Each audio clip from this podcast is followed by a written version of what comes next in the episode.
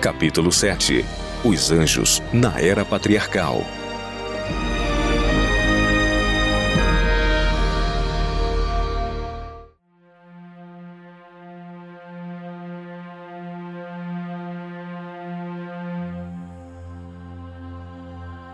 A Abraão. Deus conferiu grande honra a Abraão. Anjos do céu andavam e falavam com ele como faz um amigo a outro. O Senhor comunicou sua vontade a Abraão mediante os anjos. Cristo apareceu diante dele e deu-lhe um distinto conhecimento dos requisitos da lei moral e da grande salvação que seria levada a cabo por seu intermédio. Depois do nascimento de Ismael, o Senhor manifestou-se outra vez a Abraão e disse: Estabelecerei o meu concerto entre mim e ti e a tua semente depois de ti em suas gerações por concerto perpétuo. Gênesis 17, 7. Outra vez o Senhor repetiu por intermédio de seu anjo a promessa de dar um filho a Sara, e que ela seria mãe de muitas nações. Quando os juízos estavam para cair sobre Sodoma, este fato não lhe foi oculto, e ele se tornou intercessor junto a Deus pelos pecadores. Sua entrevista com os anjos apresenta também um belo exemplo de hospitalidade. Na hora de maior calor de um dia de verão, o patriarca estava assentado à porta de sua tenda, olhando para a silenciosa paisagem, quando viu à distância três viajantes aproximando-se. Antes que chegassem à sua tenda, os estranhos pararam, como que consultando a respeito de seu caminho. Sem esperar que pedissem qualquer favor, Abraão levantou-se rápido e, quando aparentemente estavam a tomar outra direção, foi apressado após eles e, com a maior cortesia, insistiu que o honrassem, detendo-se um pouco para revigorar as forças. Com as próprias mãos trouxe água para que lavassem de seus pés o pó da viagem. Ele mesmo escolheu o alimento, e enquanto estavam a descansar à fresca sombra, preparou-se a refeição e respeitosamente permaneceu-lhes ao lado enquanto participavam de sua hospitalidade. Abraão vira em seus hóspedes apenas três viajantes cansados, mal supondo que entre eles estava um a quem poderia adorar sem pecado. Mas o verdadeiro caráter dos mensageiros celestiais foi agora revelado. Se bem que estivessem a caminho como ministros da ira, contudo a Abraão, o homem da fé, falaram a princípio de bênçãos. Abraão tinha honrado a Deus e o Senhor o honrou, dando-lhe parte em seus conselhos e revelando-lhe seus propósitos.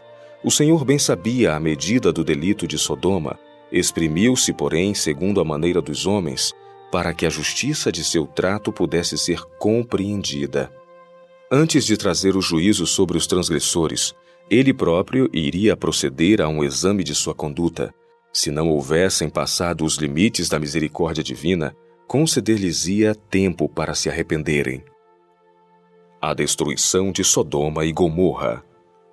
Dois dos mensageiros celestes partiram deixando Abraão só com aquele que agora soube ser o Filho de Deus com profunda reverência e humildade, insistiu em seu rogo: Eis que agora me atrevi a falar ao Senhor, ainda que sou pó e cinza. Gênesis 18, 27. Achegou-se ao mensageiro celeste e instou fervorosamente com a sua petição. Conquanto Ló se tornasse morador em Sodoma, não participava da iniquidade de seus habitantes. Abraão julgava que naquela populosa cidade deveria haver outros adoradores do verdadeiro Deus, e em vista disto rogou ele: Longe de ti que faças tal coisa, que mates o justo com o ímpio. Longe de ti seja. Não faria justiça ao juiz de toda a terra? Gênesis 18, 25. Abraão não pediu simplesmente uma vez, mas muitas vezes. Tornando-se mais ousado ao serem satisfeitos os seus pedidos, continuou até obter certeza de que, se mesmo dez pessoas justas pudessem achar-se nela, a cidade seria poupada. Dois anjos visitam Ló. Ao entardecer, dois estrangeiros se aproximaram da porta da cidade. Eram aparentemente viajantes vindo para pernoitarem. Ninguém poderia discernir naqueles humildes viajantes os poderosos arautos do juízo divino, e mal sonhava a multidão alegre e descuidada que em seu tratamento a esses mensageiros celestiais naquela mesma noite atingiriam o auge do crime que condenou sua orgulhosa cidade. Houve, porém, um homem que manifestou amável atenção para com os estranhos e os convidou para sua casa. Ló não sabia do verdadeiro caráter deles, mas a polidez e a hospitalidade eram nele habituais. Os anjos revelaram a Ló o objetivo de sua missão. Nós vamos destruir este lugar porque o seu clamor tem engrossado diante da face do Senhor, e o Senhor nos enviou a destruí-lo. Gênesis 19, 13. Os estranhos que Ló se esforçara para proteger prometeram agora protegê-lo e salvar também todos os membros de sua família que com ele fugissem da ímpia cidade. Ló foi avisar seus filhos, repetiu as palavras dos anjos: Levantai-vos, saí deste lugar porque o Senhor há de destruir a cidade. Gênesis 19, 14. Mas ele lhes pareceu como quem zombava. Ló voltou triste para casa e contou a história de seu insucesso. Então os anjos o mandaram levantar-se e tomar a esposa e duas filhas que ainda estavam em casa e deixar a cidade. Pasmo pela tristeza, demorava-se, relutante em partir. Não fossem os anjos de Deus, todos teriam perecido na ruína de Sodoma. Os mensageiros celestiais tomaram pela mão a ele, sua esposa e filhas, e os levaram fora da cidade. Ali os anjos os deixaram e voltaram a Sodoma para cumprirem sua obra de destruição. Um outro, aquele com quem Abraão estivera a pleitear, aproximou-se de Ló. O príncipe do céu estava a seu lado. Contudo, rogava a ele pela sua vida, como se Deus, que manifestara tal cuidado e amor para com ele, não mais o guardasse.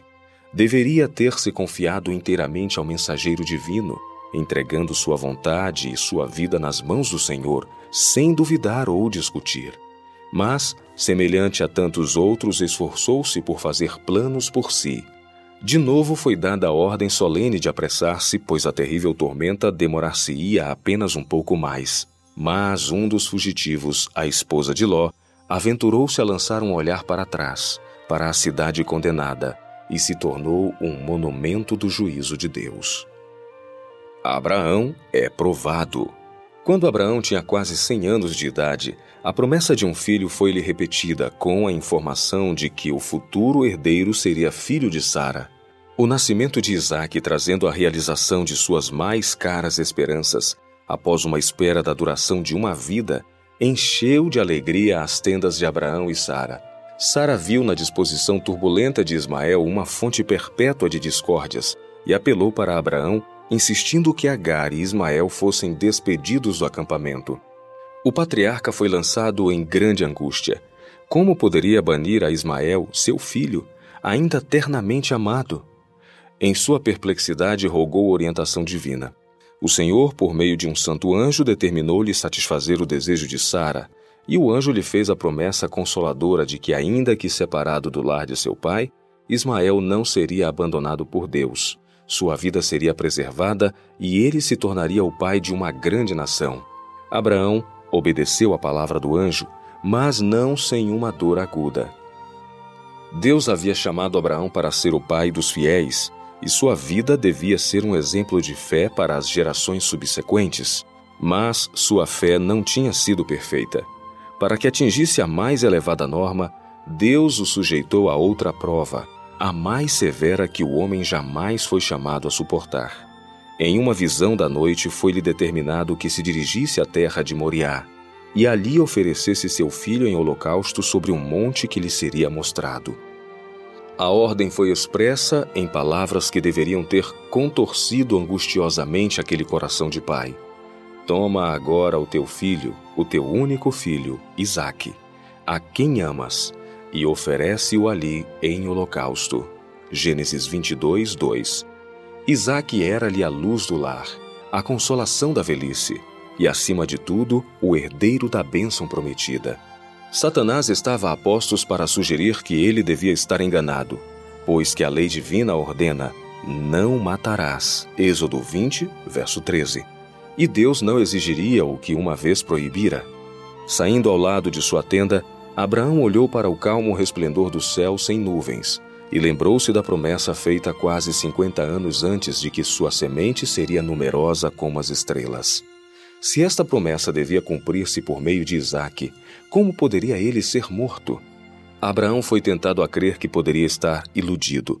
Lembrou-se dos anjos enviados para revelar-lhe o propósito de Deus de destruir Sodoma e que lhe trouxeram a promessa deste mesmo filho Isaque, e foi para o lugar em que várias vezes encontrara os mensageiros celestiais, esperando encontrá-los outra vez e receber algumas instruções mais. Mas nenhum veio em seu socorro. Durante todo o dia esperou que um anjo viesse abençoá-lo e confortá-lo, ou talvez revogar o mandado divino, mas nenhum mensageiro de misericórdia apareceu. Um segundo dia encerrou-se, outra noite sem dormir é gasta em humilhação e prece, e começa a jornada do terceiro dia. No lugar indicado, construíram um altar e sobre o mesmo colocaram a lenha. Então, com voz trêmula, Abraão desvendou a seu filho a mensagem divina. Foi com terror e espanto que Isaac soube de sua sorte, mas não opôs resistência. Era participante da fé de Abraão e sentia-se honrado sendo chamado a dar a vida em oferta a Deus. E agora as últimas palavras de amor são proferidas, as últimas lágrimas derramadas, o último abraço dado. O pai levanta o cutelo para matar o filho, quando o braço subitamente lhe é detido. Um anjo de Deus chama do céu o patriarca: Abraão, Abraão! Ele rapidamente responde: Eis-me aqui. Gênesis 22, 11. E de novo se ouve a voz: não estendas a tua mão sobre o moço e não lhe faças nada, porquanto agora sei que temes a Deus e não me negaste o teu filho, o teu único. Gênesis 22, 12. Deus deu seu filho a uma morte de angústia e ignomínia. Os anjos que testemunharam a humilhação e angústia de alma do filho de Deus não foi permitido intervirem, como no caso de Isaque. Não houve nenhuma voz a clamar, basta! A fim de salvar a raça decaída, o Rei da Glória rendeu a vida. Seres celestiais foram testemunhas daquela cena em que a fé de Abraão e a submissão de Isaac foram provadas. O céu inteiro contemplava com espanto e admiração a estrita obediência de Abraão. O céu todo aplaudiu sua fidelidade. As acusações de Satanás demonstraram-se falsas. Tinha sido difícil mesmo para os anjos aprender o mistério da redenção, isto é, compreender que o comandante do céu, o Filho de Deus, devia morrer pelo homem culposo. Quando foi dada a Abraão a ordem para oferecer seu filho, isto assegurou o interesse de todos os entes celestiais. Com ânsia intensa, observavam cada passo no cumprimento daquela ordem. Quando a pergunta de Isaque, onde está o cordeiro para o holocausto, Abraão respondeu: Deus proverá para si o cordeiro. Gênesis 22, 7 e 8. E quando a mão do pai foi detida, estando a ponto de matar seu filho, e fora oferecido o cordeiro que Deus provera em lugar de Isaque, derramou-se então luz sobre o mistério da redenção. E mesmo os anjos compreenderam mais claramente a maravilhosa providência que Deus tomara para a salvação do homem. O casamento de Isaque. No espírito de Abraão, a escolha de uma esposa para seu filho era assunto de muita importância. Estava desejoso de que ele se casasse com uma que não o afastasse de Deus. Isaac, confiando na sabedoria e afeição de seu pai, estava satisfeito com a entrega desta questão a ele, crendo também que o próprio Deus dirigiria na escolha a fazer-se. Os pensamentos do patriarca volveram para os parentes de seu pai na terra de Mesopotâmia.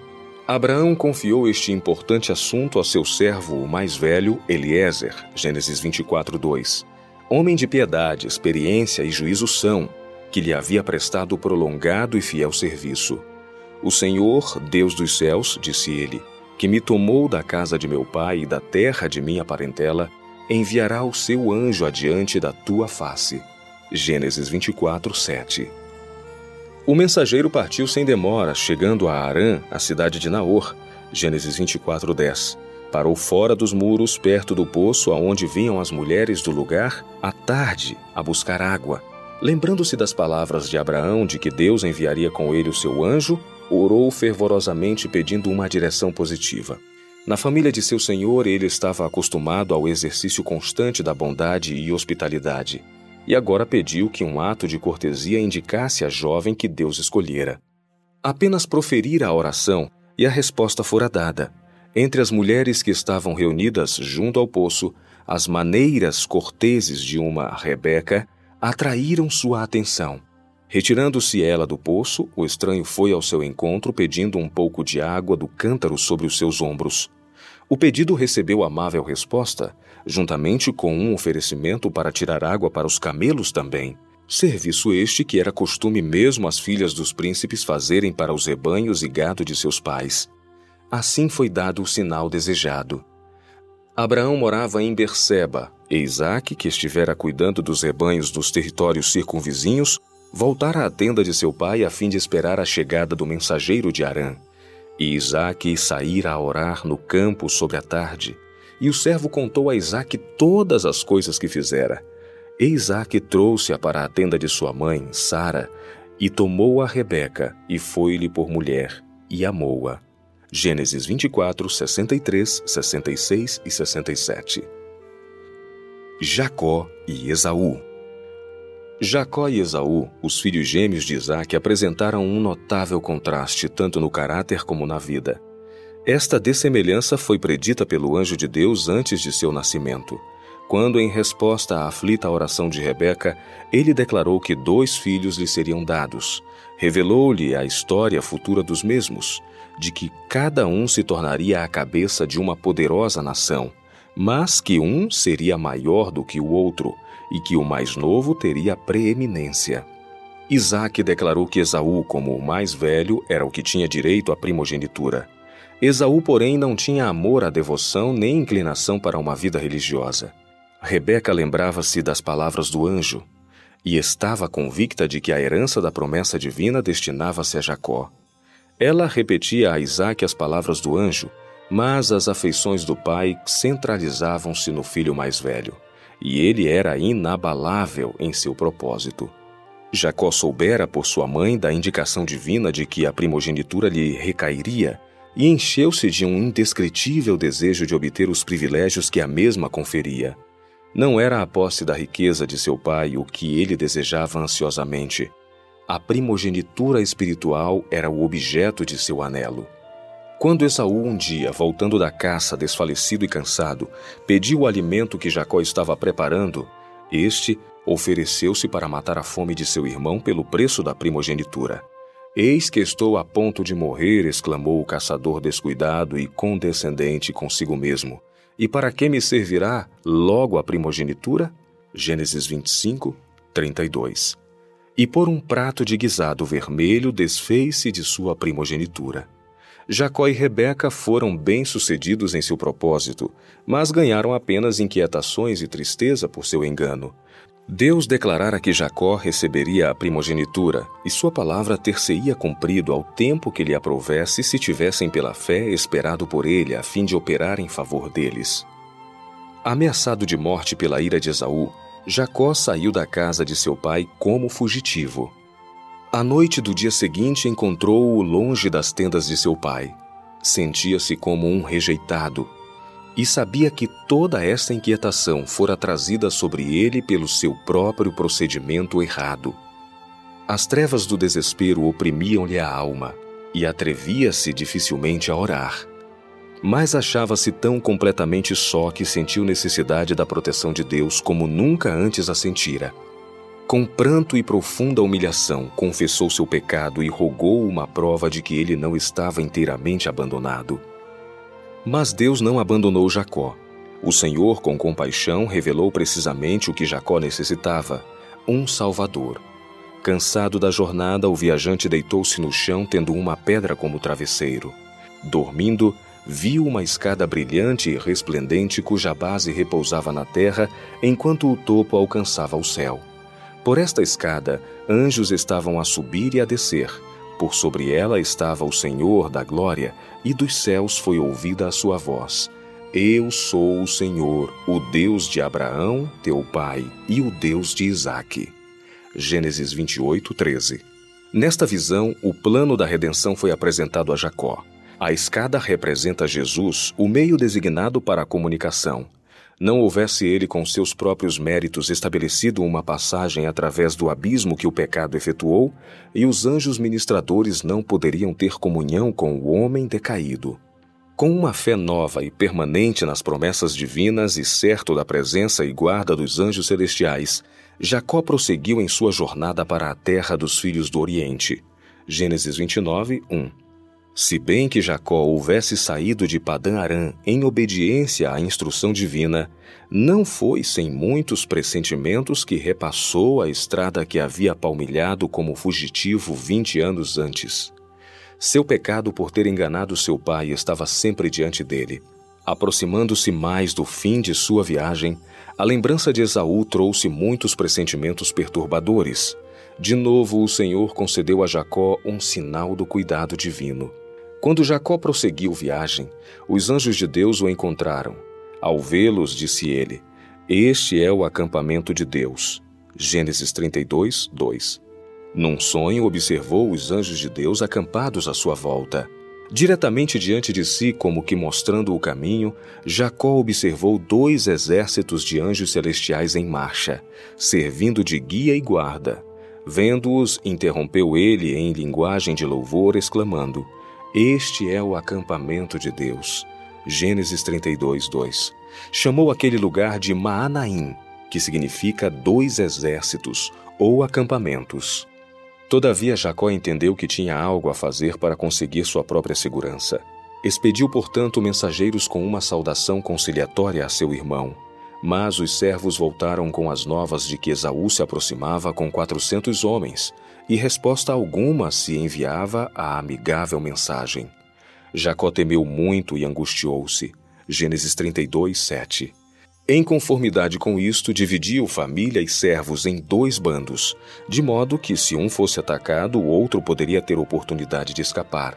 Tinham agora chegado até o rio Jaboque, e ao sobrevir a noite, Jacó enviou sua família através do val do rio, enquanto ele ficou só, atrás decidira se passar a noite em oração e desejou estar a sós com Deus.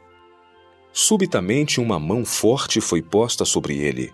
Julgou que um inimigo estivesse a procurar sua vida e esforçou-se por desvencilhar-se dos punhos do assaltante. Nas trevas, os dois lutaram pelo predomínio.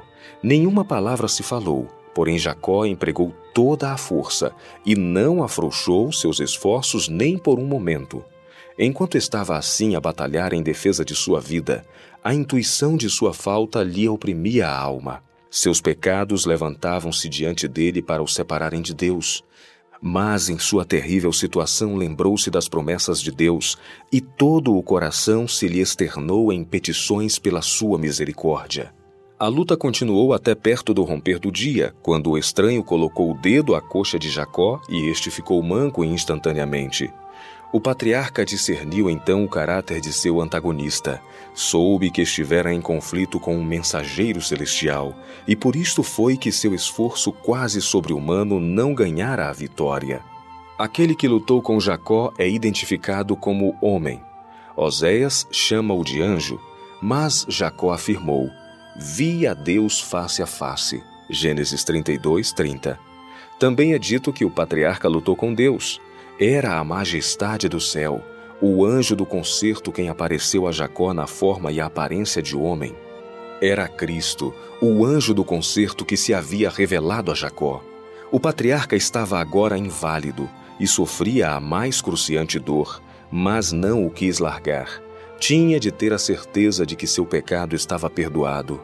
O anjo experimentou livrar-se, insistiu: Deixa-me ir, porque já a alva subiu.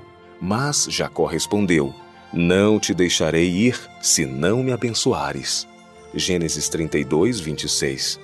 Tivesse sido isto uma confiança vangloriosa e presumida, e Jacó teria sido instantaneamente destruído. Mas sua confiança era daquele que confessa sua própria indignidade e, contudo, confia na fidelidade de um Deus que guarda o conserto. Jacó lutou com um anjo e prevaleceu. Oséias 12, 4. Enquanto Jacó estava a lutar com o anjo, outro mensageiro celeste foi enviado a Esaú.